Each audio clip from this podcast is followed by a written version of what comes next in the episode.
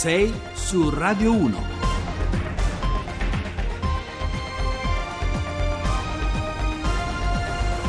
Siamo ritornati di nuovo in studio, di nuovo con voi. Ieri si è giocata la prima giornata di campionato di Serie A. In studio ci è raggiunto Filippo Corsini perché oggi inizia eh, Radio Anch'io Sport. Sì, ricomincia Radio Anch'io Sport alle 8.30 come è ripartito il campionato, si è rimessa in moto la giostra, per così dire, la consueta giostra, con qualche polemica, c'è chi voleva eh, che optava per la, il rinvio del campionato dopo il dramma immane di Genova e invece si è deciso di giocare rinviando soltanto opportunamente le due partite delle genovesi. Oggi a Radio Anch'io due ospiti importanti, il commissario della Federcalcio Fabricini e il presidente della Lega di B Mauro Balata. Eh, c'è un, uh, un, pericolo sciopero per la B che deve ancora partire, lo sapete, forse lo saprete, campionato eh, a 19 squadre, c'è stato il blocco dei ripescaggi, eh, oggi eh, il, i capitani della, delle squadre di Serie B potrebbero optare ed è probabile che lo facciano per lo sciopero. Dunque mh, mm, blocco dei de, de ripescaggi, ma si va verso un probabile possibile blocco del campionato di B che così eh, non partirebbe nel prossimo fine settimana, insomma in eh, situazione in pieno caos tutta da definire. Grazie Filippo Corsini, alle 9 inizia dopo il GR1 8 e mezzo, 8 mezzo rassegna stampa e poi i nostri stampa. ospiti fi, dalle 9 alle 10. Grazie. 6 su Radio 1. Allora, uh, torniamo sui nostri argomenti, agli argomenti della nostra puntata. Parliamo adesso della nave Diciotti, la nave della Guardia Costiera Italiana che da quattro giorni, cinque giorni naviga nel Mediterraneo con 177 migranti soccorsi. Uh, il ministro Salvini non ha, ha dato la possibilità di att- far attraccare la nave sui porti italiani e anzi ha detto se l'Unione Europea non ci aiuta aiuta, noi rimanderemo oh, questi migranti in Libia.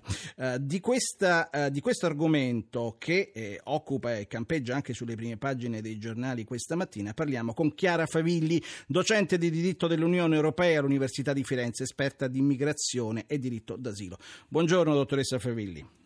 Buongiorno. Buongiorno. Allora, subito una domanda eh, che ehm, è di rimente. Leggevo, ci siamo informati in queste ore, abbiamo letto tantissimo il problema è dove sono stati, eh, diciamo, tratti in salvo, caricati sulla nave 18 questi migranti. C'è chi dice che sono stati presi all'interno della zona SAR. La zona SAR sarebbe Search and Rescue, che è la zona, diciamo, dove interviene questo, questo intervento è stato fatto nei pressi dell'isola di Malta. Malta invece dice no, noi abbiamo dato, volevamo dare soccorso, i migranti ci hanno detto che non volevano essere soccorsi, gli abbiamo dato cibo e acqua e li abbiamo scortati portati fuori dalle acque nostre di competenza.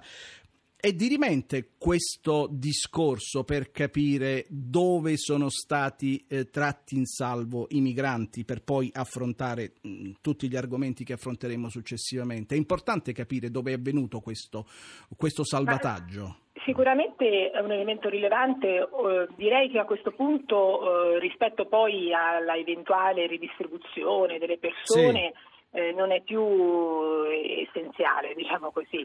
Eh, è invece eh, significativo di come manchi un coordinamento anche nelle operazioni di ricerca e soccorso e di come in tutti questi anni, ormai sono diversi anni che l'Italia ehm, si assume la responsabilità della ricerca e soccorso delle persone che anche si trovano nelle acque maltesi, perché eh, delle acque della zona SAR maltese, perché la zona SAR maltese molto ampia, molto più ampia di quanto eh, le dimensioni dello Stato maltese eh, consentirebbe. E quindi l'Italia ormai, proprio per evitare la querel su chi debba intervenire, eh, sono tanti insomma, sono ormai una decina di anni che interviene in maniera molto decisa e laddove ci sia necessità eh, effettua l'operazione di soccorso eh, e non mi sorprende che invece Malta non l'abbia fatto o che abbia utilizzato l'espediente di turno per evitare, per per evitare, evitare di, di, prendersi in carico sì. i migranti. Ricordiamo che erano 190, 13 sono stati sbarcati eh, di, San, di, Lampedusa perché avevano seri problemi eh, di, di natura medica, di salute, 177 sono a bordo. Oh, altra domanda, uh, ma uh, può un ministro, può il governo, insomma lo Stato italiano, dire ad una propria nave della Guardia Costiera non attracchi ai nostri porti? No, Dice, questo proprio direi che è un'eventualità che non è mm, plausibile. Eh, il governo sta cercando di ottenere prima dell'approdo un accordo con gli altri governi. Eh, e, se la, e se l'accordo non arriva? No, io mm, sono convinta che non ci sia alternativa all'approdo in Italia, non c'è nessun altro porto dove la nostra nave potrebbe, potrebbe recarsi, dove potrebbe essere accolta, a meno che appunto non ci sia l'eventuale eh, respingimento verso la Libia, cosa che però io ritengo sia eh, non, eh, non, praticabile, praticabile. Non no, praticabile no, perché non possiamo costringere diciamo, il porto libico, anche perché la domanda poi succede successiva che viene. Benissimo, anche se la Libia dovesse accettare di riprendersi questi 177 migranti, 177 persone, ma esistono porti sicuri in Libia? Cioè è una condizione fondamentale per poter far sbarcare i migranti, o mi sbaglio?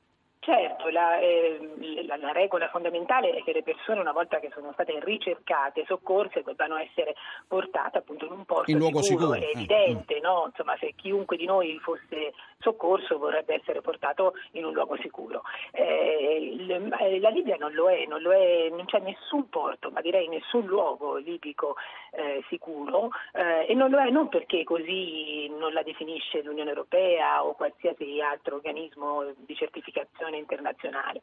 Non lo è perché la situazione libica è di fatto una situazione di un non Stato dove, eh, eh, vengono, dove ci sono milizie, dove ci sono tribù, dove le persone sono trattenute nei centri, certo. dove sono eventualmente schiavizzate, dove vengono torturate, dove ci sono situazioni non, che sappiamo essere di non ci sono eh, torture, trattamenti disumani e degradanti. Non ci, sono, non ci, sono, le condizioni per poter riceverli. Esatto, allora, esatto. Uh, uh, quando si sbloccherà il braccio di ferro con l'Unione Europea? La nostra nave della Guardia Costiera potrà attaccare su un porto italiano. Intanto non può andare in Libia, intanto la nave, insomma, sta lì, galleggia sul Mediterraneo. Qualcuno in queste ore dice siamo di fronte ad una nuova sorta di respingimento collettivo da parte dell'Italia. Noi su questo dall'Unione Europea siamo stati già condannati nel 2012. Sì, siamo stati condannati dalla Corte europea, dalla Corte europea. di eh, Strasburgo, sì. eh, che ha affermato che quando un, un governo ha un, un, controllo su una persona, come in questo caso, anche se questo controllo avvenga in alto mare e, e la riporti in un luogo non sicuro, eh, si tratta appunto di una violazione di norme eh, fondamentali, di diritti fondamentali come quello del diritto alla vita e di non essere torturati. Quindi questo è un principio ormai ribadito, è stato non affermato nel 2012 ma ribadito diciamo, in qualche sì. modo nel, nel 2012 ed è il motivo per cui in tutti questi anni i, governi, e tutti anche i governi europei, non hanno mai riportato le persone eh, in Libia come in altri, come in altri, in altri, in altri luoghi. Perché se fosse critici. stato possibile No, il certo. problema sarebbe stato, sarebbe risolto. stato risolto dall'origine, dalla nascita. Il problema, scusi se mi Prego. permetto, eh, ed è ovviamente all'origine del motivo anche sì. per cui io credo che il governo eh, sia, mh, mm, dire, eh, eh, faccia bene in qualche modo a spronare l'Unione ogni volta a trovare un accordo specifico, è che poi le persone, una volta che arrivano in Italia, vengono sbarcate appunto in Italia o in qualsiasi altro paese, debbono rimanere nel paese dello sbarco. Questo è il problema di fondo ed mm. è il problema, il problema della ridistribuzione esatto. a livello europeo. Dottoressa esatto. Favilli, noi la dobbiamo uh, ringraziare, la salutiamo uh, per questo contributo. Insomma, ci verrebbe da fare una battuta. Uh, non affondate la nave 18, ricordando un po' affondate la Bismarck, il famoso film, sperando sperando che l'Unione Europea apra finalmente gli occhi e eh, cerchiamo di risolvere questo braccio di ferro che sta diventando veramente difficile e pesante da sopportare. Dunque, allora, il Molise in questi giorni ha tremato, ci sono state due forti scosse, paura tra la popolazione, noi abbiamo, popolazione, noi abbiamo ancora eh, chiara, impressa nella nostra mente le immagini di Amatrice, delle Marche, del terremoto mh, recente che ha colpito il centro Italia. Che cosa sta succedendo? L- ne discutiamo con Carlo Doglioni, presidente dell'Istituto Nazionale di Geofisica e Vulcanologia. Buongiorno professor Doglioni. Buongiorno a voi. Allora, uh, ho citato Amatrice, le Marche, ehm, leggendo, eh, però mi pare che eh, siano due, due, focolai completamente diversi. Qui si è aperta un'altra faglia in Molise, giusto?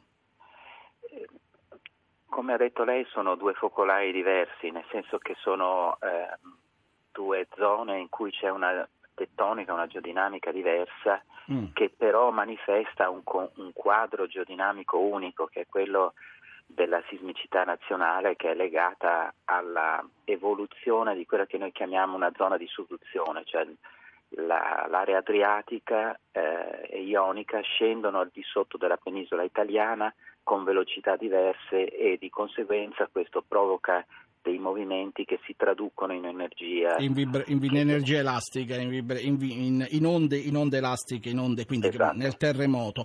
Domanda che non si dovrebbe fare a un geologo ma che è di rito. Cosa ci dobbiamo aspettare? Queste due scosse ehm, possono come dire preannunciare altre di maggiore intensità di, man- di minore intensità? I vostri Guardi, studi il vostro monitoraggio motivo... che cosa vi dice? Il motivo per cui ancora non siamo in grado di prevedere i terremoti è che sono dei sistemi caotici e auto-organizzati. Eh, credo che eh, si potrà forse un domani arrivare ad avere dei quadri di evoluzione più precisa nel momento in cui avremo, come si fa per il corpo umano, una maggiore conoscenza dell'anatomia, del DNA, delle, proprio della struttura interna della Terra. Noi ancora conosciamo troppo poco di come è fatto il sottosuolo nazionale. La, per dirle solo una cosa, sì. praticamente siamo solo a metà della carta geologica nazionale. Quindi ci sono tante cose che dobbiamo studiare, dobbiamo capire meglio come funziona la meccanica dei terremoti. Ora in questi giorni noi abbiamo avuto degli alti e bassi di sismicità, per esempio ieri abbiamo avuto un periodo, un momento eh, di relativa quiete, nel senso che ci sono state solo 17 repliche, mentre il 18 ce ne sono state 40 eh, stamattina già ad ora ce ne sono state sette, quindi è, è, difficile, è, difficile, capire eh, quella che è la dinamica, non dico dei prossimi giorni, ma addirittura delle prossime, delle prossime ore. Mm, questo epicentro, l'ultimo epicentro del terremoto, tutto sommato è vicino all'epicentro del terremoto di San Giuliano di Puglia di, di, qualche, di qualche, anno fa. Eh, è quindi eh, una stessa zona che si muove all'interno della placca di subsidenza, come faceva riferimento lei? Sì, di subduzione. Di subduzione, scusi, di subduzione, di sì. del suolo, la subduzione invece è, un, è una sì, parte... Sì, sì. No, errore mio, errore mio. Un... No, no, no, no, non è un errore, è semplicemente che il, il feno... sono fenomeni diversi che la subduzione produce anche la subsidenza. Ora il, um, terremoto del 2002 del 31 ottobre sì. eh, disastroso è associato allo stesso tipo di tettonica che è in corso in questi giorni, però erano delle faglie che si trovavano circa 20 km più a sud, è un fascio che separa la zona pugliese, bradanica dell'Appennino meridionale rispetto a quella dell'Appennino centrale, che hanno velocità di deformazione diversa e quindi c'è bisogno di uno svincolo all'incirca est-ovest che consente questo movimento. Lo stesso movimento che continua da terra fino alle isole Tremiti, per intenderci, che fanno da separazione tra l'Adriatico che eh, scende in subsidenza e la Puglia che invece si sta sollevando.